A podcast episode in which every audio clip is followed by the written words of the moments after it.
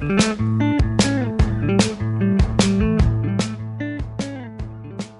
まりました、えーはい。ポッドパッチ第、えー3回です。で、えー、と今日のポッドパッチは、えーとまあ、配信日が9月1日で、えー、と9月1日というのは来来週なんだけど来週の9月1日、えー、となんとグッドパッチの、えー3周年の創業丸3年がはい。経った日でして、はい。えーそれに、えーそんな記念すべき日に配信される、えー、ポッドパッチの、まあ、ゲストがですね、えー山本文也君というですね、はい。えーまあ UX 界隈では、まあ、ちょっと有名な、えー、とどこかわかんないけど、まあ、彼なんですけどじゃああの風味早速ゲストに来てるのでちょっと若干なんだろう簡単に自己紹介を。あはい。えっ、とビーノスってところで、まあ、戦略ディレクターという肩書きで仕事をしてます山本文也です。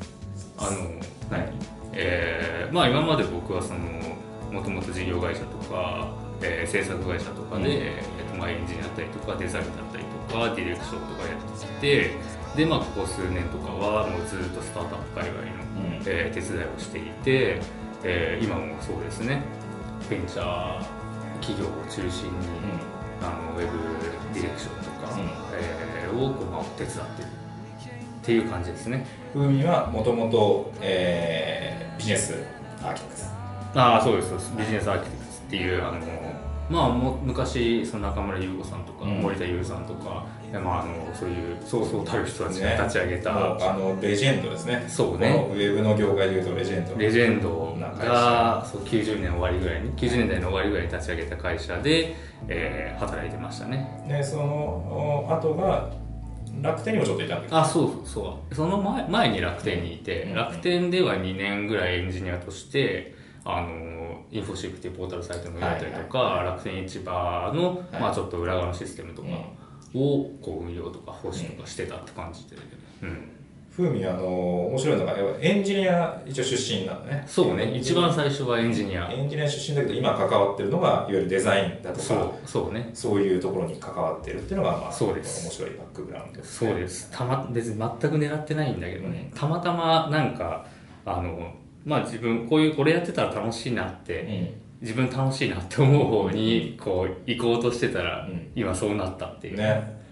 ところだよね。面白いバックグラウンドですよね。はい。ありがとうございます。でちなみにあの、まあ、僕と,、えー、と風味との出会いっていうのは実はですね、もうもう創業当初というか、えー、と実は風味はうちのグッドパッチの歴史をかなり最初から知っているそうね別に人間でして知りたかったわけじゃないんだけどね。なんか自動的に知ることになってる。で一番最初の出会いは、えーとうん。まあ、グッドバッチを、えー、と起業した時に、うん。えー僕が実は最初 UI の会社ではなくて、うん。えー、とハブというですねはいはいはい。ハブ東京というコワーキングスペースを立ち上げようとはい。していたところまでやってましたね。さか遡りまして、はい。その時に、えーとまあ、ウェブ周りの、えーとまあ、人員がうん。足りないっていうので、えー、と江口慎太郎。はいはいはい。慎太郎君。今今は亡き。今はなき。今はなき。江口慎太郎君。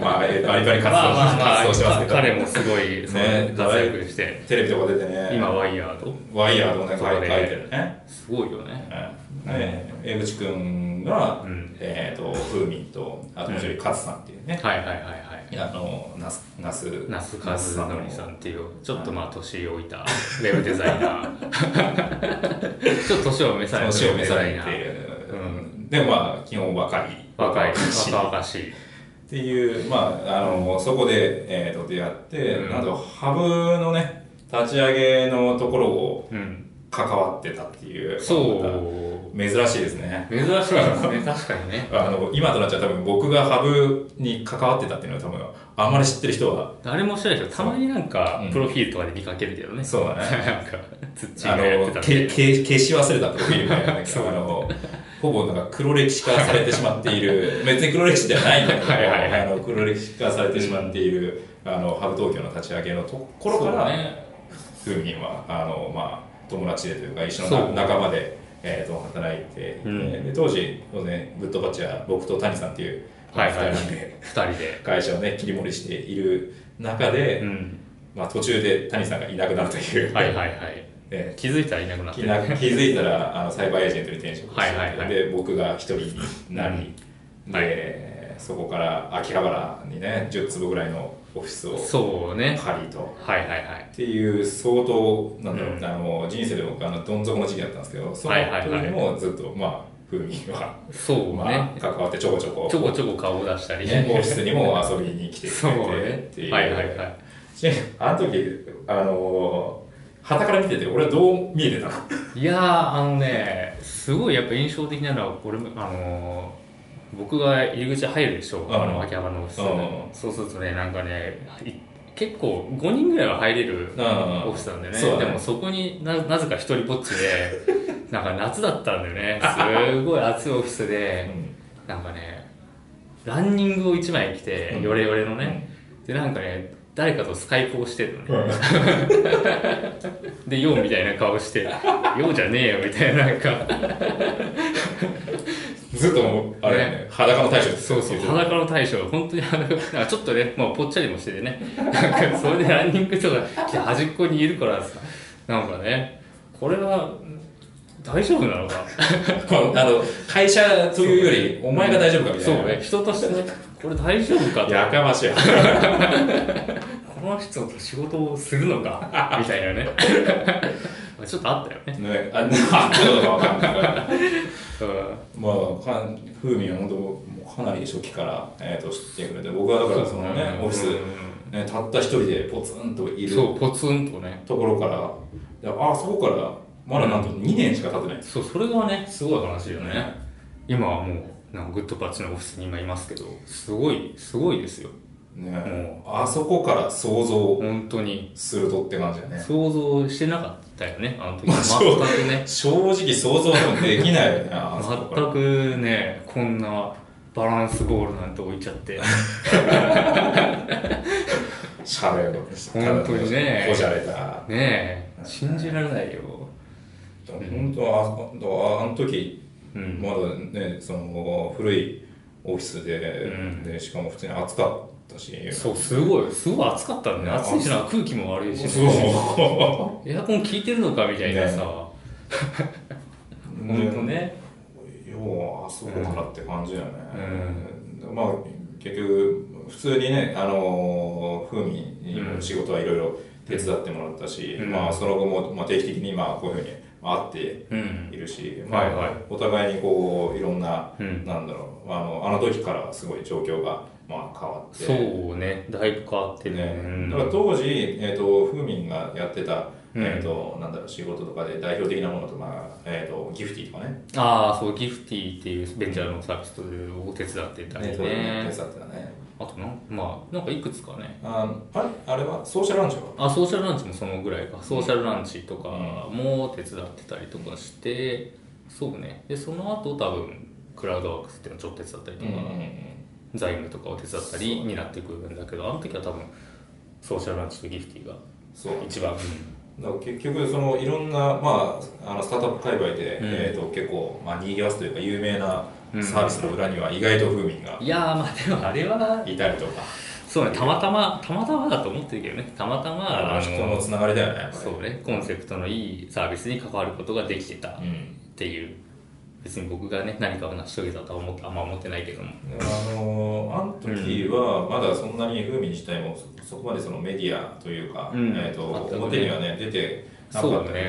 やっぱあのそこから徐々にやっぱ、うん。なんだろうブリッジとか当時のスタートアップ、はいはいはい。えー、とデーティング。スタートアップデーティング。デーティングとか、うん。ブリッジの中でちょこちょここう顔を出し始めてそ表に。うね、イベントの取材をされたりイベント、記事を寄稿したりとか。そうだね。はいはい。でだんだんなんかあの気づいたらあの普通にスタートアップ界隈では、えー、とある種ちょっと有名人。にいや、有名ではないけどね。まあまあまあ、UX とか、うん。その experience design とかを専門にやってる人が、スタートアップにやっぱたまたま少ない。そうだね。です、たまたま僕がそれを専門にしてたっていう解釈をしてるけどね。うん。でなんと今は、まあ、当時はほぼフ,、まあ、フリーランスに近い、うん、フリーランス。まあ、あのつえっ、と鶴亀じゃなくて猫飯。猫飯に若干コミットはしていたけど、ほぼ、えーとうん。フリーランスに、えー、と近い。そうですね。猫飯自体もまああの知らない人のために言うとそのビジネスアーキテクツとかを立ち上げた森田優さんっていう人が、まあ、あの CEO をやってる会社で、で役員3人がもうみんなもともとビジネスアーキテクツ出身、まあすごい人たちね。すごい人たちが、でそこに僕も入っていてまあやってたんだけども割とそのすごい独立性をこう求められて主体性とかね、その自主性みたいなのも。だからあのすごいできるフリーランサーの集まりみたいな一応会社ではあるんだけど、でやっぱ自分の責任のもとに自分の仕事をやると。で副業とかは、あ別にいくらでもして構わん、で完全裁量動制で、結果さえ出せばいいみたいな、本当にそのプロフェッショナリズムを追求しているような会社で。そうだから、えー、とその猫飯の仕事やりながらもフリーでフリーも並行でやってて、あのスタートアップの手伝いずっとしてたって感じだよね。だからまああのある程度フリーランスに近い、まあ、やり方だったけど、うん。今年の春に、うんなん。とビーノスに一応就職なんだよね。そうそうですね。一応ね。一応。あのまあもともとでもビーノスが多分去年の7月ぐらいに立ち上がっていて、ビーノスってプロジェクト自体は、でそこの対その立ち上げにも関わってはいたんだよね、うんでただその時には猫飯の仕事とかをずっとやってたから、やっぱあのちょっとアドバイザリーみたいな、顧問みたいな契約ならってことで、うんえーそうアドバイザーとして、まあ、デザインフェローってその時はねうん。肩書きで手伝ってて、はい。でまあでも僕としてもまあやっぱそのスタートアップの支援にもっとがっつりコミットしたいなってことで、猫飯を離れてうん。今年の春に、あなるのでビーノスに完全にジョインした。っなるて形だね。というのがまあ、えー、と結構長くなってるけども風そうね。と僕、え ーはい長くでなりましたけど。あのここから今日はどういう話をするかってはいはいはい。えーとまあ、デザインの話はざっくり言うと全部ね。はいはいデザイン。まあ、あと風味とあの僕に共通してるのは受託のあーはいはい。えー、と経験者でそうね。あるっていうところはいはいはいとかがあるので、まあ、はい。そこら辺にまつわる話を、まあはい。えー、と雑談レベルで。そうね、はい雑談レベルでちょっとあの今あの全然関係ないんだけど甲子園今日甲子園の決勝なんですよ。あ。の、まあ、これ放送される時にはもう終わってるけどね、まあそうだね。でちょっと三重がうん。五十数年ぶりの全国制覇に挑んでるってことで、大阪桐蔭対。大阪と引退、今7回表3対2で三重勝ってます三重勝ってるちょっとあのそれが気になると。気になって気になって気になってちょっとしょうがないので。ポッドキャストをあの収録しながらしながら甲子園を見つつそうそこをねちょっとまあでもこれはもう皆さんも気になってるところだと思うので気持ちは 分かっていただける。もう来週結果分かってる。これ聞く聞くのにはもう結果分かってる。でもここちょっと僕が随時実況したらあこんなことになってたんですねみたいな。やっぱ結果だけ見てるとねあのしょうがない。途中で風味があの急にあっとかって。言うかもしれない ーとかね。ホームランホームラン出たおーんね言うかもしれない。まあ一応僕のスタンスとしてはあの基本的には三重を応援している。なるほど。大阪桐蔭もねまああの強い。まあ昔は強い。昔から強いからね。そうそう。まあちょっと今回はね三重になるほなんとかどなるほど。優勝していただきたいなとじゃあそういうあのうん。途中経過もはい。見つつ見つつ。えーデザインの。話を。なんやねんこれ。ふざけてはない。ふざけてはない。決してふざけてないね。決してふざけて真はない。剣にふざけてる。うどちらも真剣ですよ、本当に。でもこれはやっぱ気持ちは分かってくれるはずだから。まあそうだね。きっとね。はい。はい。うん。じゃあ、あのーまあ、その UX とかデザインの、えーとまあ、海外の話をしようかなと思いますけども、はい。はい。なんか、ふうみんがその、なんだろう、この、えー、と UX デザインだとか、はいはいはい。アートデザインっていうところに、うん。えー、となんかき興味というか、興味関心をはいはい。持ち始めたってどれぐらい前なの？いやもうでもそこはもう思い出せないぐらい初期の頃から思ってはいてうん。もともとだから、えー、と今この業界多分経験10年目ぐらいなんだけども、あのーエンジニアの頃からなんかそのエンジニア業だけをやってるってことはなんかしっくりきてなかったんだよね。そのただ単にコードをそう書くだけ。でそれってやっぱあのまあ僕はやっぱ最初は仕事もあんまできなかったから、うん。こう言われた要件が降りてきて言われたことをやってると、うん。でそれ作ってて、うん。えっ、とこれ使われるのかなって思いながらとかねやってた時期があって、うん。それってなんか良くないなと、うん。単純にね、うん。その作り手としては、かといってでもそこにさあの口を出すほどのね、うん。権利もないし知識もないうん。から口を出すのもおかしいなと、だからちょっと勉強してできるようになってから、うん。あの口出せるようになったらいいなみたいなところがあって、でやってたんだよね。うん。でただそのビジネスアーキテクツに入った時に、僕の肩書きがねあの僕はプログラマーだと思ってたんだけど、うん。ソフトウェアデザインエンジニアっていう肩書きだったのね。へえ珍しいね。そう珍しいよね。おでそうビでビ当時あの略して素手とか言ってたんだけど、うんうん。でマークアップデザインエンジニアっていうチームもいて、うん。略して無手っていう、うんで、まあ、僕はその素手っていうグループにいて、だからそのねあのソフトウェアデザインエンジニアって肩書きで、あここになんかデザインってキーワードが入ってくるんだなって思ったんだようんね、でなんか自分でそういう名刺をもらってさ、うん。なんかそこであのすごいデザインっていうのを意識しだしたというか、あこういうところもやっぱデザインって言っていいんだなみたいな、あのなんか広い意味でのデザインにこう触れたのはそこかなってちょっとまあ思ってはいる。まあでもそれ確かにそうなんだ珍しいね、うん。そこにだからえーエンジニアの前にデザインっていうことがそうそうそうデザインエンジニア、だからソフトウェアをデザインするエンジニアっていう、でまあ解釈としては、あなるほどなって感じなんだけど、うん。その肩書きとしてそんなの持ったことなかったから、別にねそのデザインっていうものに興味はあっても、うん。自分がデザイナーだっていう自覚はなかったんでうんね、でもそこであエンジニアなんだけど、うん。デザイナーなんだなみたいな自覚をしたっていうのは結構ねあのある。えー。いいのなんかあのうちの会社で、まあ、一応 UI デザインの会社でデザインを軸にしている会社だから、いや全員がデザイナーであるっていう考え方はいはいはいはい。このエンジニアになかなかそこまで実はあの、うん。浸透していなくて、はいはいはいやっぱりあのこのデザイナーばっかりが集まってる会社なので、うん。ちょっといや異質なのああなるほどね。でもそういうふうに勝手に名刺に入れてしまおうかなあーそれはでもうね、ありだと思うんだよね、うん。やっぱさあの環境が人を作るとは思っていて、うんやっぱいいオフィスにいたらさ、うん。あのそういう人になってくるじゃん、うんうんうん。気づいたら服がおしゃれになってるやつとか出てくるかもしれないし、うんそうん。かその環境に合わせてうんね、でやっぱ例えば取締役って肩書きを持ったら、うん。それなりに頑張らないとって意識するし、そうだね。だそう肩書きが人を変えるパターンっていうのはあると思うんだよね、まあ、まさに、まあ、うん。ふみはその、そうそうね。そこにデザインっていう言葉が入っていたのと入ってなかったのとじゃあちょっと全然違ったと思う。たった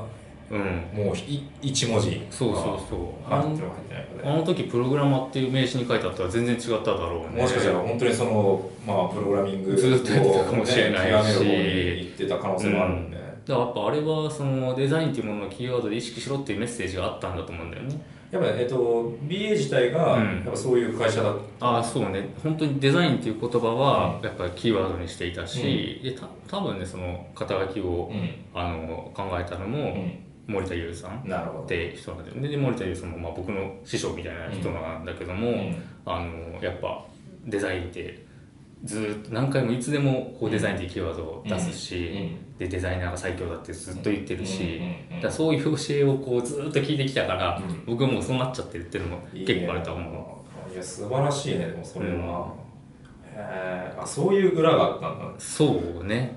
だ森田優さんは本当にね、あの僕はずっと憧れていて一緒に仕事したくて、まあ、猫飯一緒に仕事しててすごい光栄だったんだけど、やっぱね本当にねすごいすごい、うん。なんか森田優さんの話になってるけど。やっぱデザイナーは本当に最強だってもうずっと言ってるし、でなんかね普通の会話の中でね、あのいやこれはなんかその国にとってどうとか社会にとってどうなんだとかちょっとあの何一つふ普通よく一般的なね、人よりはスケールが大きかったというかうん。やっぱさあの小さいところでまとまりがちというか、なんか会社のためにとかね、うんなんかそれはもちろんすごいいいことだけど、うん。国とかさ社会とかを意識してうん。仕事をする人ってうん。少数派だと思うんだよね。で僕もそういうその視点はなくてやっうん。ぱうんすごいちっちゃかったんだけど、森田優さんもそういうむしろそういう話しかしないんで、うんうんだからもうそれにこう毒されたというか、うんうん。そういうのは結構あるかなと思ってうんて、いい師匠に出会えたねそうね厳しかったし怖かったけどね、ちょっと聞聞かれたら。俺聞けない いやでもあの総合していいことは言ってるね。そうね。そのなんかやっぱ徒弟制度みたいなもので僕は作られたと思っていて、自分はね、あの森田さんという師匠がいたからこそ、そういう視点が身についたし、キーワードもこう植え付けられたし、だからやっぱいなかったことを考えたらちょっとなんか心配だったというかね、今ってさそういう環境ってあんまりないじゃん。そうだね。ビシバシ徒弟制度で教えるとか、これ、まあ、ちょっともう人のこの育て方に関してはやっぱり俺も相当悩んでるところで。まあでも、あのうちの中で、うん。えー、と明確にそのスキルが明らか伸びてるやつっていうのは、うんうん。もう俺がかなりビシバシやってるおなるほどね。やつなの多分、うんあのコーバっていうあのデザイナープロットのデザイナーもそうだし先週あのポッドバポッドキャストに出た、えー、とあのあ女性の？女性のタッキーっていうのも、うん。あのこの2人はこんな本当にうん12年で、うん。多分最もおこう怒ってやってきて、コバなんかもう散々うん。泣くくらいやって。る、うん。もうミーティング中に俺に詰められすぎて、うん。で悔しくてその場でこう涙が出てくるっていう、相当詰めたんだろうね。らその自分自身がそのできできできないというかそこまで考えれてなかったっていうことに対して悔しくて、うんはいはいはい。でもそういうやつがやっぱり最も伸びるわけですよ、だからそう考えるとあのただなんだろうあのそのやっぱり人を育てるっていうところで、うん。えー、といろんな本読むとやっぱり、うん。あのひ褒めて伸ばせっていうのもあるあーわけで人の育てはいはいはい。はい方に関して、うん。まあ、私今だんだんこうこうなんだろう若い、まあゆとりでまとめちゃうとねあれだけど、うん。はいはい。あの若い世代が入ってきてそういうふうにやっぱ育てられてきていないから、あんまり厳しいこと言うとやっぱそれでやめるというね。ねそうね。昔僕が教えたことでもちょっと一瞬厳しくしたら、あのついもう来なくなっちゃった人がいてね。あこれもダメなんだって思ったことあって、うん。なかなか扱いに難しいのとあと今ちょうど大阪桐蔭が逆転しちゃいましてあ本当？3対4です、うわ このちょっと逆転するまでちょっとポットバッチのテンションが上がらないかもしれない。まさまさかの逆転。まさかの。ここに来て。いやいやいやいやちょっと。まあでも4対3いい試合ああいい試合をしてるとは思いますよ。いい試合してるねこれはい。そうですね。それで やっぱでも真面目な話をすると例えばうん。あの experience design とか、うんあのまあ何でもいいですよ。エンジニアプログラミングもそうだし、UI デザインもそうだし、うん。まあ、戦略とかもそうだけども、うん。割ともうねその形式化できているというか、あの UX デザインとかも、うんうん。あのこういうフレームワーク使うといいみたいなうん。形式化されつつあって、うん。それはそのここ12年見てても、うもうそこまでなんか劇的に変化はしてないんだよね。なるほど。そうだね、まあ、本質の部分ってね、そうそう。例えばリーンキャンバスとか、うんビジネスモデルキャンバスとか、カスタマージャーニーマップとか、サービスブループリントとかあるけど、うんそんな本質的には変化してなくてね。じゃあやっぱ何が大事かって言って、まあ、僕の課題でもあるんだけど、それをうまく使える人、うん。フレームワークとかをね、うん。をどう育てるかっていうのがやっぱ課題だとは思ってて、まさにそうだねなんかね、まあいいものがあっても。ツール自体はね、うん。まあ、簡単になんだろう、まあ、別に導入しようと思ったらそうね。す導ぐだし。入できるけどそれそれの本質をうん。知ってるとか、うん。っていうところをちゃんと理解している人たちがねそうだね埋めりゃいいんでしょじゃなくて、うん、結局どうそれをうまく使うかだから、うん。じゃあ極論フォトショップとかイラストレーターだって、あの使い方は別に、あのググれば、うん。なんかせ説明を読めばうん。分かるわけだよね、まあそうだねでやってれば、うん。その操作自体は速くなるかもしれないけど、うん。じゃあそれをどううまく使ってどうこういいものに落としていくかって言ったら、かなり属人性が高いところになるじゃん。そうだね。だからそのいいツールはもうありますと、うん。じゃあそれをうまく使う人をどう増やすか、うんうん。でやっぱそれがなんかそういう人がやっぱちょっと感覚的に増えてないなって印象を受けてて。それは分かりますねグッドパッチさんでもだからうちもはいはい。うちもやっぱりリーンキャンパス使うわけですよ、うんうんリーンキャンパスが、まあ、やっと,、えー、と今年の春ぐらいに、はいはい。えーとまあ、うちあのボヤージュからね、うん。藤井さんっていう人が入ってきて、でそのリーンな開発の手法というかに、うん、あのリーンスタートアップをまあ社内にこう広めるっていうので入ってきて、そこから使い始めているんだけども、あのかでもそれでもそこのやっぱ本質の部分を理,、理解できてる人がなかなかいなくて、うその埋めればいいとか。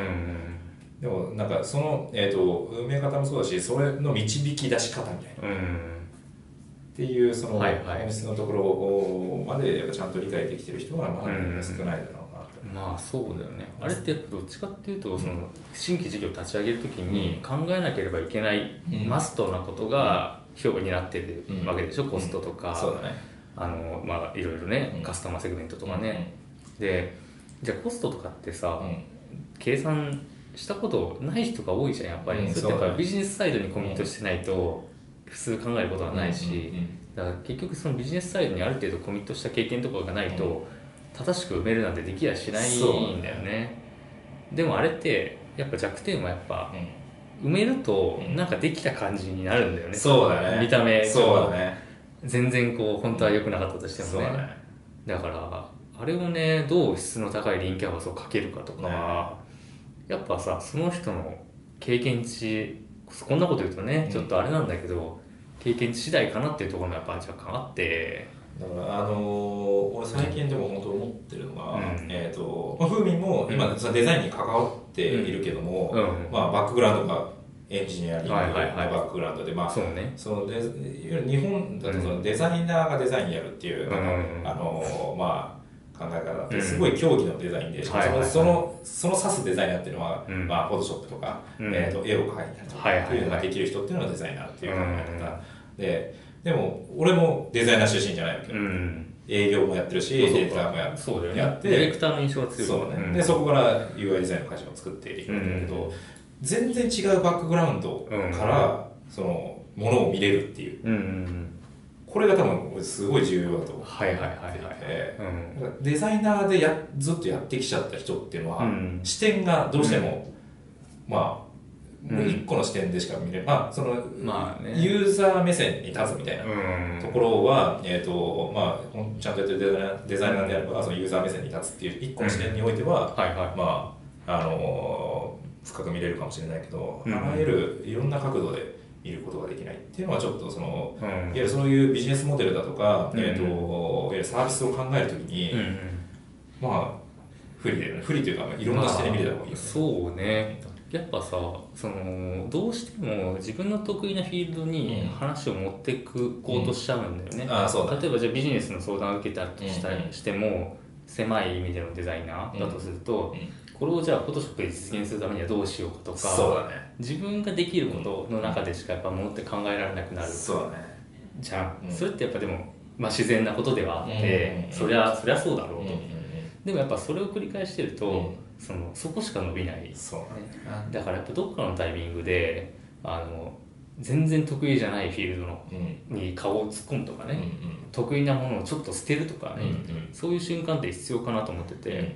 だから僕もそのエンジニア業をこう、もう休止して、もうその experience design とか、そういう方向で行こうって、なんかなんかね決心した瞬間があったんだけど、きっかけは思い出せない、思い出せないんだけど、その時にやっぱねもうあのもうエンジニアとして仕事を受けるのは基本的にもうこう僕の中でやめようみたいな、思ったんだよね、うん、それでそれが一番自分にとってお金稼げる、うん、バリューを発揮できるって分かってても、うん、自分のその将来やりたいこととかにはそのプログラマーのね、道を極めるのはそれはそれで素晴らしいことだけど、僕のその人生設計としてはちょっと違うと。だからいわゆるまあ、目先目目先の金ではないけど、まあその確かに、えーと、自分が慣れてるしこれから伸ばしていくっていうのを考えて、えーとまあそのエンジニアリングというところをやってもいいけど、うん、もしかしたらその先の伸びがすごい鈍化するかもね、まあ、そうね。もちろんねそれをもう研究レベルとかでさ、うん、あの突っ走ってじゃあロボットとか作れるすごい人もいるかもしれないね、うん、宇宙事業開発とかまでさ、うん、なん。かプログラミングの力でやれる人もいるかもしれないけど、僕個人的にやっぱその業界にずっといること、自分のとの相性の問題でね、違うかなと思ってたしじゃあどうしようかって言ったらやっぱ捨てるしかないんだよね。そうだね。だって違うとこに行きたいんだもん。そうだね。そう。でなんかそこでやっぱしがみついてたら、うん。やっぱそれになっちゃうじゃん。うん。だからもうなんか捨てるしかないからしょうがないから捨てたみたいなね話いやでもそれができたのはすごいとこだね。やっぱなかなかやっぱり人って捨てれないから。まあそうだよね。なんで捨てたのかまあちょっと多分ね僕の多分これはい 良くないところだと思うんだけど、うん。やっぱねちょっと決めたら変に頑固なところがあって、うんうん。だから僕一回その高校を中退してるんですよ。実はあこれ言わない方がいいか 高校を中退してるんですあよまあその後生き直して卒業してるんだけど、うんうん。やっぱその時もいろんな人に反対されたんだけど、うん。いやこれは俺の人生じゃないみたいななんか、う勝手に思ったところがあって、もう高校辞めるんだみたいな、うん。別にグレてたわけじゃないんだけどね、他にやりたいことがあると思って、でも普通高校ってさ、うん。辞めないでしょ。まあそうだね。普通はねなかなかね一般論としてね。一般論ね。うんでもね、うん。辞めたんだよね。でもその後すぐ後悔して、うん。ややっぱ言っときゃよかった。で通信の高校に入り直すっていうすごいなんか意味不明な、うあの人生を過ごしてるんだけど、でもなんかそういうやっぱなんだろうね決心ができた。間違ってたとしてもね、うんそれがやっぱあって今もそういうなんかちょっとスタイルがあるのかなって自分では思ってでてもあの回り回ってうん。まあ今全然いい人生じゃないまあどっちかっていうと多うん。分普通の、例えば高校卒業して大学とかにうん入って、で、うん。一般の企業に、うん。えー、と就職してみたいな、うん。まあ結構ありがちなはいはいはい。人生よりも、うん。今の不風民の人生っていうのは多分もっと多分いろんな経験をしてるよね。まあそうね。そうだとは思ってるしそう信じたいしやっぱあの高校辞めてなかったら多分普通に大学行って大学卒業して地元の企業とかに就職したんだけど、うん高校辞めていきなり東京に出てきて。あその時出てきたね。あそうそうそう。10 16、7かな。あでそうだった。そこがたそこが東京だったんだね。そうもう東京。だ高校うん。2年の頭くらいからもう東京にいて、うん。で東京の通信に入り直したんだけど、あうん、でやっぱそれってね辞めたからできたわけでしょ。そうだねでまあ結局ねその結果論かもしれないけど、なんかさなんかやっぱそういう普通の人生設計分かりやすい人生設計とかはーうんあのもちろんねうん。できてはいたんだよね、うん。まあ、このままこう大学行ってこうっていうね。でそれはそれでいいとは思う。でもなんか瞬間的にねやっぱさ人生って結局1回しかないじゃん。そうだね。なんかね。そうだね。そう。だからそのちょっと分かりやすいロードマップもうん。例外が1個入ってきた瞬間に潰れるでしょう、うん。確率の問題とかじゃなくてさ。ね。まあ、ままさにその、うん。俺らの時代でうん。メーカーにねそのうん。入れば、まあ、一生安泰だと例えうんばシャープとかパナソニックとかね、大手のメーカーに入れば安泰だと思ってた人たちがいるわけだけども、うん。まあ、結果うん、うん結局今パナとかにいまあね。た人とか、はいはいはい。シャープとかにいた人っていうのはうん。そこでもし追い出されたら、うん。こうスキルがうん。他で結構あんまり使えないことが多いわけよね。はいはいはいはい。確かにねやっぱそれってでもやっぱ今までは当たり前のね、うん。こうロードマップとして提案されたものが、うん。あの実はちょっと今形を変わってる、うん。でそれってやっぱ普通のことじゃん、うん。時代がどんどん変わってるからね。でやっぱ人生がねうん。100回200回あればね、うん。別に確率論でいい方を選べるけどさ、そうだね。1回だからちょっとしたなんか例外でさいきなり変わるじゃんだったらやっぱその瞬間瞬間でうん。こう一番いい選択をうん。決心していかなきゃダメだなとは思ってて。だからなんかこう捨てられるというかねっていうのはちょっとあるかなとは思ってるけどね。あのふうにでもあの大人になってから例えば大学だとか、はいはいはい。勉強とか、うん本を読むとか、うん。そこら辺が多分、うんあのもしかしたらその自分の人生の経験の中で、うん。えー、とやっぱその、まあ、高校中退してたとか、うん。えーとまあ、大学に入らなかったとかっていううん。選択があったおかげでより大人になってから自分自身の、うん。えーとなんだろう知識欲とか、はいはいはい。そういうところがかなり強化されて大学にも関わってるよねちょっとね。そうね。今ねなんか結構そうそうそう大学は僕出てないんですけどね。でもなんかやっぱ今勉強が超楽しくてうん。本を読むとか、うんなんかうん。別にあのウェブのことに限らないよね、何か新しいことを知るってこと自体がすごい楽しくて、本当にだからウィキペディアとかをずーっと一日中読んでる時とかもあるし、で最近ウィキペディアのねなんかアプリがリニューアルされて、あのねなんかねランダム記事っていう機能があって すごい面白いんだよね。ほ押すとラランダムでウィキペディアの記事が出てくるだからねもう全然知らなかったようなこととかポンと出てきてであ面白いなと思って。でそういうのずっと見てる時もあって。だからなんかねなんだろうね。なんか普通普通にだってあの例えば高校卒業して大学入って社会人になってみたいな、そういうコースを歩んでたやつよりも多分よっぽど勉強してるよね、まあそうか。かもしれない。この20代後半に入って。そうね。だからずっと勉強してるかもしれないけどでもなんだろうね。やっぱ大学とか行ってなくて勉強してない分、やばい勉強しなきゃみたいなのちょっとあるけどね危機感みたいなやっぱそのどうしても学力的に偏差値的に、あの大学をねまっとうに卒業した人たちより低いと思ってるんだよね、なんかねこれは多分ちょっとしたコンプレックスでもあるんだけど、そうだからちょっと負けるかみたいなのはやっぱ正直あってで勉強してるしだから今そう大学の研究のお手伝いとかでちょっとあの誘われてやってるものもあるしちょっととある専門学校のウェブデザイン科のカリキュラムとかにアドバイスしたりとかしてる時もあってなんかその大学とか出てないしまっとうに勉強してきてないけどそういうまっとうに勉強してきた人たちに教えるみたいないいのかなと思う。本当はダメなんじゃないかと思っちゃう。いいでしょ。全然まあ俺もだって大学出てないからね。大あ学そう中中中退だそうかそうだからねそういうのはあるよねなんか。そう。うんもう甲子園が今9回にあ9回？来てるああちょっともう9回表じゃ。んやばいかも。いや三重が59年ぶりの全国制覇に対する大阪は2012年に春夏連覇してる。まあそうだね。ちょっと三重ねいいでしょう優勝させてあげてもさ ちょっと。僕ずっと野球はやってなかったんだけど野球は好きで見てて。うちのおばあちゃんが野球好きでうん。うん一緒にずっとテレビで小さい頃からうん。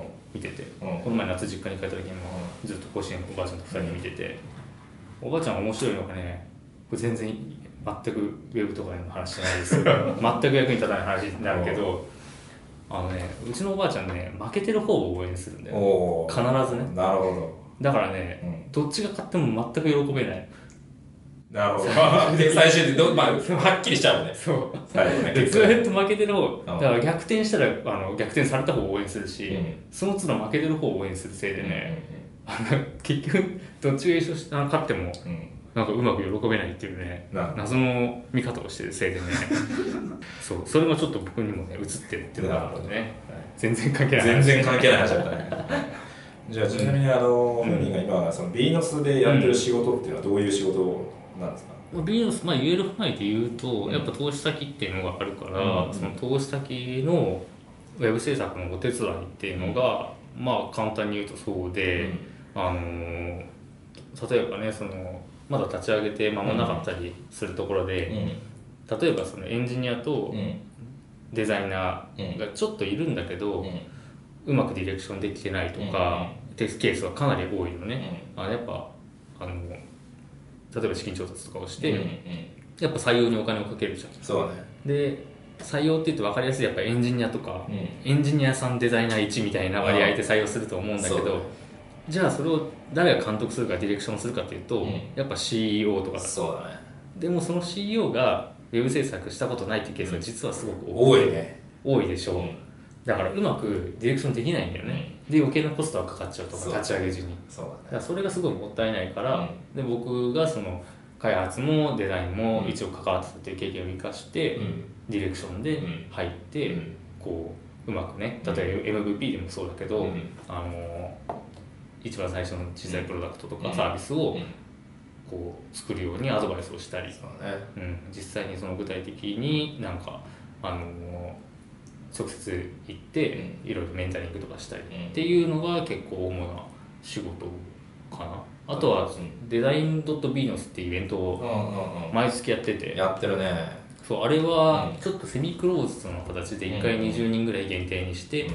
都度、あのースタートアップのうん。デザインにかかってる人とかを呼んで、あのーちょっと喋ってもらったりうんトークセッションしたりするっていうイベントなんだけど、なんかあのーやっぱさっきの話で、うん。デザイナーにもう少しその広いうん。視点を持ってもらいたいっていう願いもあって、だからあのもうインターフェース以外の話をする場、うん。デザイナーが。そうだね。そう。をやっぱあんまりないでしょ、ないね。うん、だからそういう場を作りたくてやってるんでうんね、うん。次なんか、えーとうん。次のイベントは何？フリーの日なの？ああそうそうそう。次はもうフリーの UX デザイン。元 Google かな、えで今フリーで UX デザインやってるうん。人を呼んで、うん。ちょっと喋ってもらうと。で前回はコインのリードデザイナーの松本さん。で最初は、うん。あのキータっていうサービスやってるうん。インクリメンツっていう会社のコインしか。うん、なるほで実は次ももう決まってて、うん。9月末。どうん。9月末はちょっとまだ発表してないけど、うんとある企業の CTO を呼んで。CTO CTO CTO デザインの話。ねそう、うん。CTO を呼んで、エンジニアから見てデザイナーってぶっちゃけうん。どうよみたいな話とかおをちょっとしてもらおうかなと。えー。そのこの前のあのコニーの松本さんどうやった？はあすごい面白かった。そのなんかやっぱこだわりがすごくて、うん。なんかブランドをやっぱ本当に大事にしてて、うんあの多少使いづらくてもブランドを優先するみたいな姿勢とかもあるし、やっぱそのでそのブランドをうん。チーム全体で共有してるしビジョンと。うん。ずっとそうやっててあのプロダクトにもうん。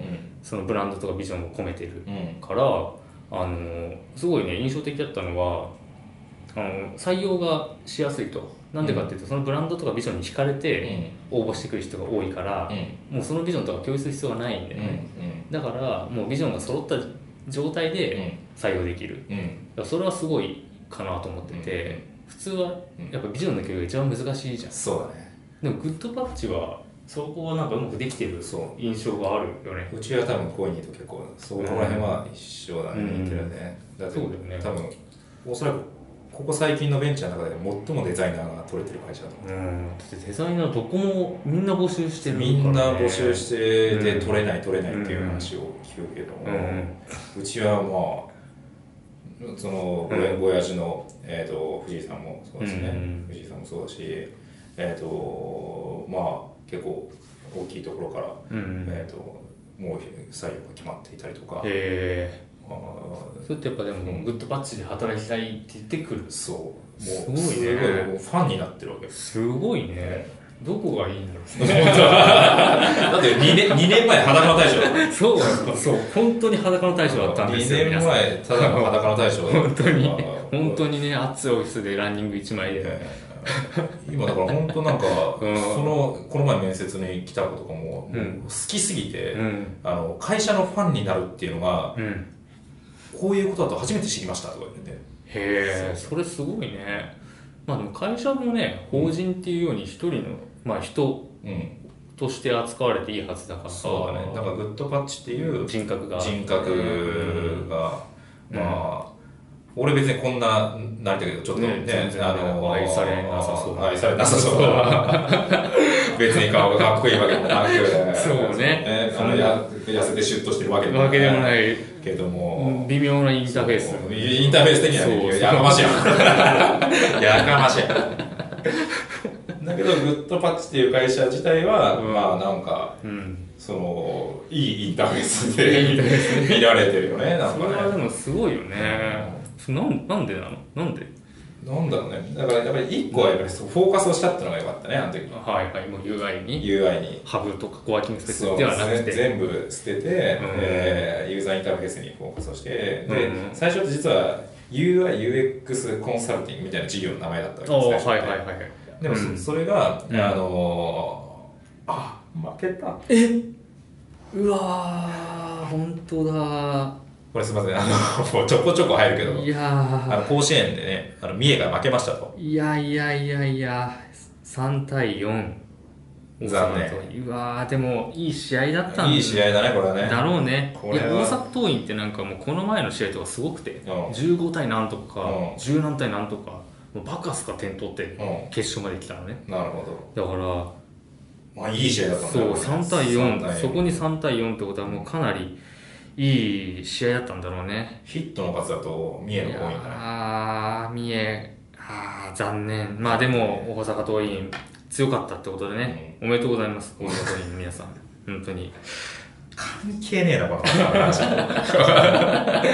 この話関係ねえな。まあまあでもねあのねなんだろうね。仕事ばっかしてるとさ、うん。仕事しかできるようにならないからさ。そうだねこれいろんなそうそうそう。いろんなひあの特に興味を持ってっていうね。そう。そのどこまで話したのか覚えてないけど。えーとね UIUX コンサルティングをやってた。UIUX コンサルティングっていう名前だったのも、うん。途中で俺ら UX っていう言葉を捨てたわけよ、はいはいはいそのはい UI にフォーカスするときに、うんうんうん。あの当時やっぱりその UX の、はいはいはい。なんだろういろんな人たちが出てきて、うん。でいわゆるその定義の議論とか、まあ、うんそういう話になっちゃってて、うんうんここになんかあの UIUX っていうのを並べても絶対ダメだろうなって思って、その時にうちはやっぱりインターフェースデザインの方を、まあ、やりたいし、そっちに特化しようっていうので UI だけを残して、うん。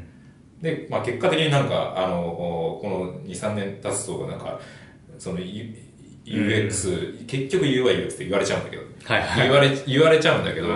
まあ、当然そのユーザーエクスペリエンスを考えてデザインをね、そのインターフェースのデザインをするっていうのは、まあ、そこは別に、まあ、一緒っちゃ一緒なんで、うん。あのまあ、特に否定もしないですけど、うん。その時には UI のみにフォーカスしたっていうのが、まあ、一つの色になったわけようね。ん。それはすごい判断だよね。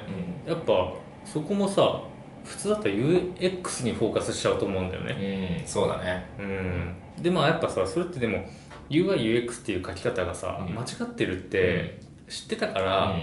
あの UI に振ったわけでしょ？そうだね。うん、あれはやっぱそうはっきり言って間違えた書き方だから、あのまあみんな使っちゃってるけども、うん。そこの判断ができたから、まあ。それがなんかそのなんかね差別化につながったんだよね。そうだね。ねで結果的にやっぱりそこから UI に動かせてる会社ってやっぱそんなにうん。出てきてあんまりなくて。ね昔ながらの強い会社はいっぱいいるけどね、うん。ソーシャルメディアさんとかそうだね。でもやっぱりそこからまあ新興勢力で出てきてる会社はなかなかなくて、やっぱり、ねまあ、もちろん一番大きなグノシーうん、はいはいはいはい、ねそうね。だから UI にフォーカスした直後にグノシーが、うんだってもう当時グノシー関連のツイートは全部リツイートしてたんですね。そう俺がね。もうグノシーボットかのように。グノシーボットだったねあの時は。本当にねそうもうねうぜえなみたいな。1分ごとぐらいに何かしらリツイートしてるみたいな。まあでもねそういうのもそれ草のね活動的にそうそう。はだから俺はやっぱりその時グノシーっていうサービスにコミットしてたわけよ。うんうんいわゆるデザイナーっていう関わり方ではあったけども、うん。あのいわゆるただ単にデザインを提供したわけじゃなくて、うん。いわゆるサービスにコミットをしていたので、はいはいは一緒にそれを作るっていうところ。うん。うんの CEO を一緒に成長させていくっていうところをやっぱりコミットしていたので、はいはいはい。その関わり方はちょっと違っただろうねと思う、確かにね。やっぱその受託うん。っていうやり方だとさそういうこう姿勢を持てる人ってのはやっぱ少ないよね。少ないしね。やっぱ自分の持ち物じゃない。うん。ちょっと距離があるじゃない、うん。やっぱりやっぱ言ってもグノシーの,、うん。あの人たちのサービスなわけで、でそこに対してねやっぱ作ることを依頼されてるって形に関係性になっちゃうと、うん。どうしてもね自分たちのものじゃなくて、うん。作る作業を請け負っているそうだね。っていう感覚になるから、ああいうふうになんか自分のものかのようにリツイートするとか喜ぶとかはうん。しづらいと思うんだよね、そうだねだから当然その時はあの、まあ、ただで受けてたっていうのはまあ多まあそうか、くて、はいはい。あとそもそもなんかこの受託になってしまうと、うん。受け負った金額がね、うん。あって、うん。でこれ以上やると赤字になると。はいはいはいはい。あるわけでこれ以上関わってしまうと、うん。あのもうそもそも赤字になってしまうから、うん。そこですいませんでもこれ以上はできませんみたいな、はいはいはい。で交渉をしなきゃいけないわけで、はいはいはい。花花からただっていう。そうね その時はでもなんかやることはなかったんだっけ？やる最初はそうやることで全然もう 本当一人一人だったじゃない暇だったし。そうそうやるかみたいな。やるやるかであの関わって、うん。まあ、そもそもタダだからうん。何もあのそこからそのお金の交渉も何もタダだし、うん。であいつらももう学生だから、はいはいはい。当然お金なんかあるわけもないから,、だうん。からそれでずっと関わってたら、まあそこから今やもう CM がね、まあすごいね。バンバン。バンバン流れ海外展開もねしして、まあすごいよねまあ、会社になっちゃったね。そうね。だって昔そうそうそうあのなんだっけ。多分グノシーの人たちは覚えてないんだけど、うん。あの一回会ったことがあって実は、うん。そうその時になんか今法人化しようか悩んでるんですって、うん。グノシーも言われて、うん、うん、どっちでもいいんじゃないっていう。すごい適当なアドバイスを。した記憶があるんでね。そうね、うん、まあ法人化してよかったね。まあよかったね。すごいよね。うん。やっぱりそういううちはさやっぱ UI にフォーカスしてその直後に行くのし実績が、まあ、できたおかげで、まあ、それですごいあのいろんな人に知ってもらえたっていうのが、まあ、あるね。だから、まあでもそれよりも何よりもすごくやっぱ見え方を意識してる。はいはい。どう見られるかそうどう見られるかっていうの、グッドパッチっていう会社がどう、どう見られるかっていうのをやっぱりすごい意識をしているので、自分のなりはあんまり意識してないからね、そうね。それも見れば分かる。法人格っていう部分に関してはすごい意識をしていて、ね、だからまああの俺はやっぱりデザイナー出身じゃないけども、あのまあグッドパッチに関しては、グッドパッチのデザインをしてるのは俺だとはいはいはいはい。なるほどね。言ってるわけそういうことね。会社のね。会社のデザインは俺がしてる、うん、そこはやっぱでも大事だよね、あのいやはたから見てても多分ツッチはそういうとこすごい意識してるんだなって、あの思うもんそのメモパッチとかを見てても、うん、なんかあのなんだろうな。すごい堂々と自分たちを見せ見せに行ってる感じがするんだよね、ね、もう本当に。だからそれがやっぱうまいというかあのー、なんだろうね普通に喋ったら、うん、あのなんかもうどっちかというと俺面白法人うん、そうね。どっちかっていうと そうね、うん、とてもクールからは結構かけ離れた、うん、全然クールな印象ないよね。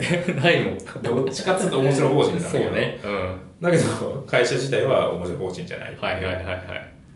そうね。でもさなんかさやっぱこんだけさでかくなると、批判とかもされることあるんじゃない？批判はでもちょこちょこされされてると思うよ、ね、ツイッターでなんかディスられたりとか、僕もあるけど、うん、多分ちょこちょこされてると思う。それはでもあんまり見てない。気にしてない。いやえっ、ー、と、うん、なんだろうな。あい まあ、一回一回ね、うん、あのちょっとだけこう言われたのはやっぱりグノシーのね、うん、あの UI で、えっ、ー、とまあ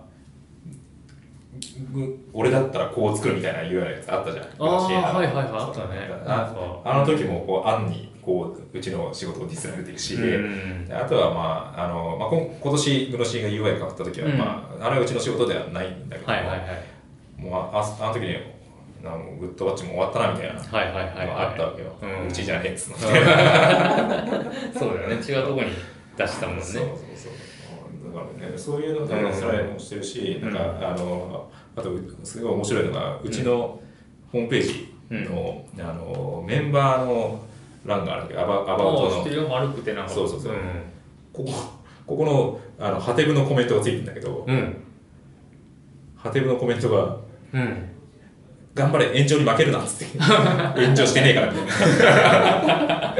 うち炎上し、ね、うち炎上してないから。炎上してないから。面白い。でも応援してくれてて。応援してくれてるんですごいね。まあ、その今そのなんだろうあんまり、えーとすごい勢いでこう、ディスられたりとかっていうのはまだそんなにはないんだけど、うん、やっぱそれでも組織運営は相当大変だねやっぱ。はいはいはい。まあ人も増えてるしね。あの風味にあの、一回こうそ昔相談した時にやっぱ15人ぐらいをはいはいはいはい。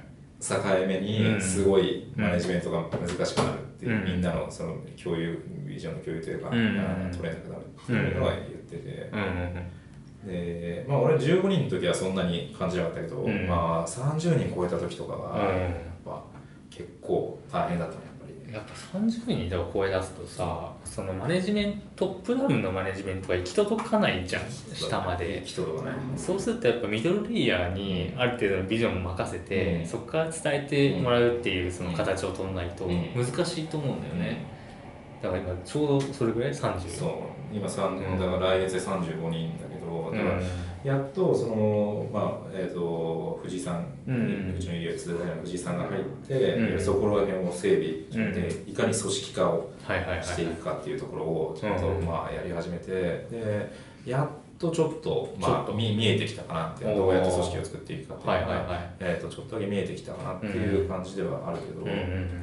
まあ、それでも、まあ、俺やっぱ俺フルで動いてるし、うん。住宅の案件も俺す見に行ってるわけですよあそう。そう。営業も行ってるし。ああそうそう。ん。営業も俺が行ってるし、うん。自宅の案件も全部チェックをはいはいはいはい。やってるし、で新規事業のプロットもね俺が見てるしみたいな状態なんで。しんどいねそれは。どっかでやっぱなんかど判断を異常していくしかないよね。そうだね。そうだね。いわゆるそのまあ組織をどうデザインするかみたいなところにもこう今入ってる、はいはいだから組織をどうデザインできるかっていうところを間違えると、うん。まあまあねもう破綻するっていうのが。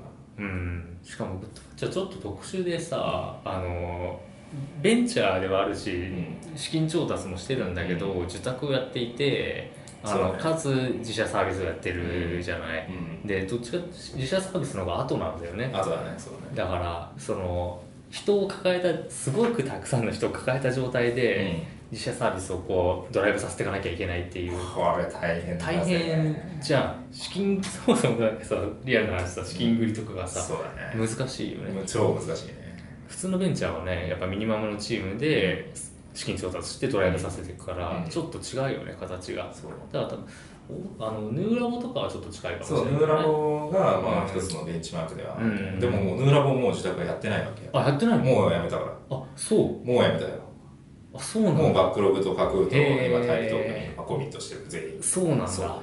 ええー、そうだった。んだ結局そのあのー受託の会社が行き着くところはやっぱそううん。途中でねあのサービスをやり始めるとやっぱそっちにはいはいはい。コミットをしなきゃいけなくなるっていうのはまあうん。行き着く先ではあるけどでもやっぱそれはややりたくないわけよ。うんうん住宅は続けたい。はいはいはいうんうん。だって面白いから。面白いからね。なんで？何が面白いの？いや僕も面白いと思ってますよ。そう。はだってあの、まあ、ただ単なるその下請け的な受託ではないうんうんだからその上流からコミットしてさっきも言ったように、はいはいはい。そのサービスを一緒にうん作るっていうところがうんできてで明確にそのうちに依頼を作る、うん。えー、とクライアントサイドに課題がやっぱあって、うん。でその課題を一緒に解決していく、うんでよりなんだろうあのなんだろう今までにはないではないけど、うん。そのうちならではの課題の解決方法をこう提供うんができるので、うんまあ普通にやってて超面白い。だ一緒にサービス作ってる感じだから、はいはいはい。それそういう意識でやってたらやっぱ面白いよね。僕もやっぱり自宅はすごく好きで今は正直ややってないけど、まあやれないもんね。そう。でもすごく好きだったんだけど、うん。やっぱ自宅のいいとこっていうのはさあのその一緒に夢を見れるとかさ、しかもさうん。あの自宅っていろんな会社のものをやるから、いろんな会社の夢を一緒に見れる見れるね。だからちょっとその得というかさ、うん。普通はねうん。一個の夢を見て追いかけるけど、こうたくさんの夢を共有してもらえてそれにお手伝いができるっていうのはすごい光栄なことだし、うん。あのなんとかしたい、うん。なんとか力になりたいと思うしさ、でやっぱその時の経験って今の僕もすごい、あのー作ってると思ってて今の、やっぱりさっき最初の話に戻るけど、うん。いろんなフレームワークとか手法とか出てきてもうまく使える人がいないと、うん。それってやっぱ現場経験とかだと思うんだよね。そうだね。ね、でやっぱその自宅やってると数こなせるじゃん、うん。現場。いろんな人とのうん。コミュニケーションとか、うん。いろんなサービスとの接触とか、だからその現場経験を積めるから、うん。あの現場に応じてこういう使い方をしようこういう使い方をし,、しようっていううん。ジャッジができるようになる。うん。でそれってやっぱさどれだけ数こなしたかうん。だと思うんだよね。いや本当そうだ。もううん。そこはねあのお勉強とか本読んでだけじゃうん。できない、絶対できないからね。それがやっぱねそういう成長できるのは自宅の醍醐味だよね、うん。だから、ん。あの例えばそのデザイナーとか、まあ、ディレクターとして、うんえーとまあ、若いうちにスキルをちゃんとあのうん身につけたかったら、はいおそらく自宅の会社に入るのが、うんあの結構良くてなんかいそうね。いきなりサービスに入ってしまうと、そのサービスの中の、うん。なんだろうことしかできなくなるしそうね。その文脈でしかうん。見れなくなるから。そうね。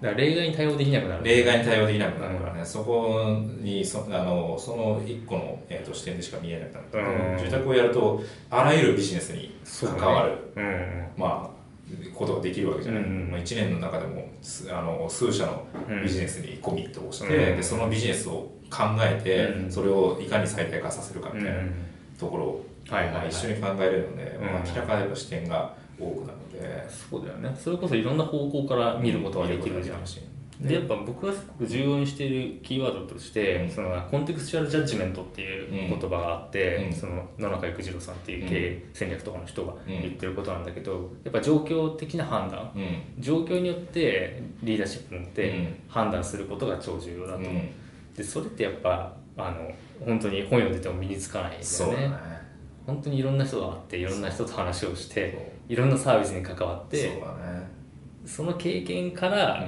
今回はこうしようとか、選択肢が、選択ができるようになるじゃん、それがやっぱねうまくできないとうまく作れないよね。絶対そうだね。だから、うん、あのまあ、デザイナーにしても、うん、やっぱり、まあ、さっきも言ったサービス1個のコミットだと、うん、そのサービスのデザインの延長線上でしかできないけど、全然違うデザインがいろいろ、あのまあ、できるようになるので、まあ、デザイナーとしての、はいはい。まあ、ビジュアルデザイン一つにとっても幅が、まあ、絶対広く。なるというのはまああるね、そうだよね。でもさなんかさサービスってやっぱ、ウェブって大きく分けて2つあると思ってて、ウェブ広告。そうだ、ね、広告プラットフォームとしてのウェブと、やっぱりその事業だよね、事業としてのウェブ、で事業に関わっている方が僕はあのまあ、どっちも経験した中で、今は事業側にかかってるけど、そのさあの受託として事業にコミットするっていうのは、なかなか難しいと思うんだよね。どうしてもそのね、決定権があるわけではないし決済権があるわけじゃないし、向こうの事業の責任を取れるわけでもないじゃない、でそこで例えばサービスデザインとか experience design ってなると、なかなかねあの構造的にそもそも難しいかなと思うんだよね、事業主がの CEO とかサービスオーナーがサービスデザイナーとか UX デザイナー名乗ってるんだったら全然納得いくんだけどでただやっぱ外からあの言うアドバイスとかっていうのはそれはそれですごい効果とか意義があってその人たちは UX 目線でアドバイスをするっていうのはすごい重要だと思うんだけどどうしてもねコミットできない領域が出てくるんですよ。当然最後の最後はね、うん、先方なので。そうそこのさやっぱ責任を負えないっていう段階で、うん、なんかやっぱどうしても線を引いちゃう人たちも多いと思うんだよねもどかしいよでもそれはうちももちろんあるからね、そうね。当然、やっぱりまあなるべくそのユーザー側に立つっていうのを、えっ、ー、とまあそのユーザーに立った前提でビジネス面も見るっていうと、うん、花からまあビジネスか見ないっていう、売り上げを上げるっていうのが、えー、と一番って思ってる人たちとやっぱりまあ意見が当然ぶつかるからね、でもやっぱり住宅っていうビジネスの性質上、まあそこは決定権は当然、もうクライアント側にあるので、このジレンマだけは、あのどうしようもないっていう今のところだ。から、俺たちで、えーとできる、まあやっぱり外部から関わってるからこそ、えー、とできるあのアドバイスっていうのは、まあ、あるのでそれを最大限伝えるっていうところはまあやるっていう感じかな。確かに今思ったんだけどやっぱり依頼者と受託っていう関係で作ることが、作ったものが成果物みたいになってると、やっぱ難しいけど、あのなんだろうな。外部の中間管理職ミドルレイヤーの人みたいなポジションで入れれば、まだいいちょっと気がするというか、じゃトップのビジョンを受けて、で事業の話も分かって、あのちゃんとものづくりを作る。そう、ね、だからトップのレイヤーはあの依頼者側に任せるけど、そのミドルからボトムのレイヤーはこっちに任せてくださいと、あのビジョンを受けていいものを作りますっていう関わり方だったら、なんかその中間管理職としての UX デザイナーみたいなね、のは一つありかな気もするね。だから一番いいのは、うん、えーと、何よりその主役の案件の中で一番いいのは、うん、トップと直接やり取りができる、意思決定者とやり取りができるっていうのが一番最もいいわけ。はいはいはい。まあそうだよね。結局担当者ベースで、うん、えーと、やってしまうと、うん、結結局そのトップがその文脈を知らずに、いいよもうなんでこんなことしてんだっていうので、でまたひっくり返るみたいなことも、あ、るあるだよね。あるあるで出てくるし、大きな企業になるとねとその決済権持ってる人がミーティングに来ない来ないとかっていう、うん、やっぱり決済権持ってる人と直でやり取りするっていうのはもうかなり重要だろうね、確かに。だからそこのレイヤーから UX デザイナーとしてうまく入っていくとかができればいいよね、やっぱりそれを今までやってた人たちっていうのは多分コンサルティングファームなのかな、まあそうね。ボスコンとか、あのマッキンゼーとか、うん。そういう人たちが直接やるトップ層と、うん。まあ、話をして、うん。でただエグゼキューションできないからね、うん。結局は後でもう下に投げるしかなくうん。なっちゃうんだけど、だからこれからいわゆるそこをデザイナーっていう役割の人たちが、うん。まあ、欲しい。そうね。担えるようになってて、まあ、柏さんみたいな感じだろうね。うんとなるとやはりちょっと,、えー、と日本のものづくりというか、いわゆるデザインっていう部分への関わり方が変わってくるかもしれない。ね。そうするとやっぱ、ん。あのやっぱ佐藤柏さんとか僕は偉大だと思ってて、あのいろいろあるけどね。今楽天ね入ってるもんね。そうね。やっぱあのデザインっていうもの言葉のさ価値を押し上げた功績はあると思うんだよね、うん、それは間違いない。うん、だからそういう人が増えたりとか、デザインっていう言葉キーワードの価値を上げようって思う人が増えて、うん。そういう人がミドルレイヤーとか、あのトップ層の人にコミュニケーションできるようになれば、あの単純にねうん。感染していくと思うんだよね、うん。デザインっていうキーワード自体がそうだね。それがだから増えるというよねだからこれ草の根活動で言っても、うん。俺もそうだし風味もそうだし、うん。もう間違いなくその、まあ、この数年デザインという言葉をずっと、ずっとね、まあ、語り続けてきたそうね。言い続けてね。言い続けてきてね、うん。言い続けてねいろいろ言われながらも、でもやっぱ結果、うん。今少なくとも、ん。まあ、いわゆるスタートアップ界隈、うん。ベンチャー界隈では、うん。そのデザイン重要だよねっていう、うん。まあ、話は今普通にこう浸透し始めているのはしい始めてるうんそう思う前よりは全然。前よりは全然、本当に3年前とかうん。で考えたら全然、うん、そうね。だからやっぱあの僕は個人的にはデザインというキーワードは広い意味で捉えたいけど、うんまあ現実的なことを考えてうん。狭い意味で捉えられちゃうとしたとしても、うん。デザインというキーワードが広まることはやっぱ重要だと思うんだよね、でその後あの講義のデザインがそうだね。広まっていけばいいかな、うん。まずそのデザインっていうのは重要なんだって、まあそうん。のデザインっていうと会社のトップ層が、うん。まあその絵を描くことでしょって最初は認識しちゃうかもしれないけども、でもまずそこに意識の傍らにデザインっていううん。ものが重要らしいっていう、そうね。入ればそれでいいよね、とりあえずはね。そうとりあえずまずそこ、そこさえも今ないっていう、そこがやっぱやっぱね少しずつ崩していくしかないからね、うん。肩こりとかはほぐしていくしかないし。していくっていうのもそうだし、うん、そこにやっぱ貢献したいなっていうのはすごくあるよね、だから結局でもこれはもうやり続ける。まあそうだよね。地味にね。地味にやり続けるしかない、そうねでも大事なことは大体地味だからね。そうだね。うん、だからそれがやっぱやり続けて、うん、でやっぱ僕はそのデザインっていうキーワードによってすごい視野広がったし、うんうん。あのーそういう人を育てたいとも思うんだよね、だからその風民の、まあ、なんかテーマとしてはやっぱんこう更新を育てるとか、まあ、育てるっていうところがすごい教育に興味が、まあそうね。まあるね。だからそれがやっぱそのウェブデザイン業界っていうのは別に批判するわけじゃないんだけど、うん。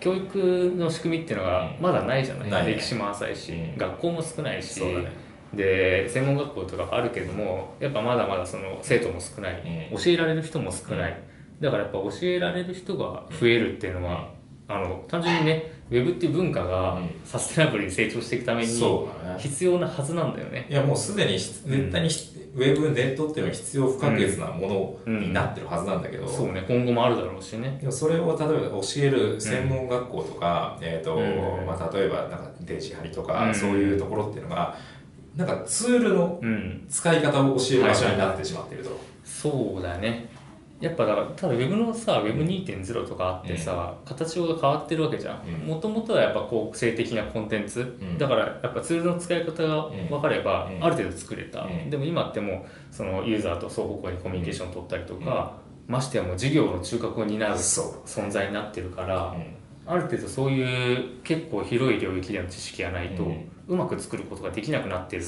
のは明らかだから、もう俺間違いないね。そうだよね。それをただじゃあ誰が教えるのって言ったらまた全然違う課題があるんだけど、うん。難しくて。いわゆるその、うん。コンなんだろうねコンテクストデザインとかストーリーテリングとか、ああそうね。そういうところとか。っていうところだうん。ね、いやそこを教えられる人が増えることがまずは大事だと思うし、あのまあ、まだ二十数年って言っても二十数年の歴史は出てきてるんだから、あのそろそろなんかねこう次の20年30年そうだね。を見据えて育てる人が増える。うん。っていうところを意識し始める人がねうん。あの、まあ、もちろんいると思うよ今。も、うん。でもっと増えるといいなとはうん。思うよね。そうしないとね僕らが頑張ってきたことがうん伝わらないかもしれないじゃん、100年後に忘れ去られてるかもしれないでしょ、やっぱねあの時グッドパッチって会社がいてあそこはなんかいろいろやっててさみたいな。のが100年後も噂になってるといいじゃん、そうだね、うそれはいいね。ん、いいでしょ。でやっぱそれをやるためには、うん。あのやっぱそのいろいろ批判はうん。受けるかもしれないけど、うん。その情報発信というか、うん。もう声を出し続けるっていうことはまあそうね。やめちゃいけないわけですよ、いやーそうだと思う。本当になんかいや僕もたまになんか偉そうなことを書くんだよね、うんで僕の書き方テキストライティング下手だから、うん。勘違いされることもあるんだけど、うん。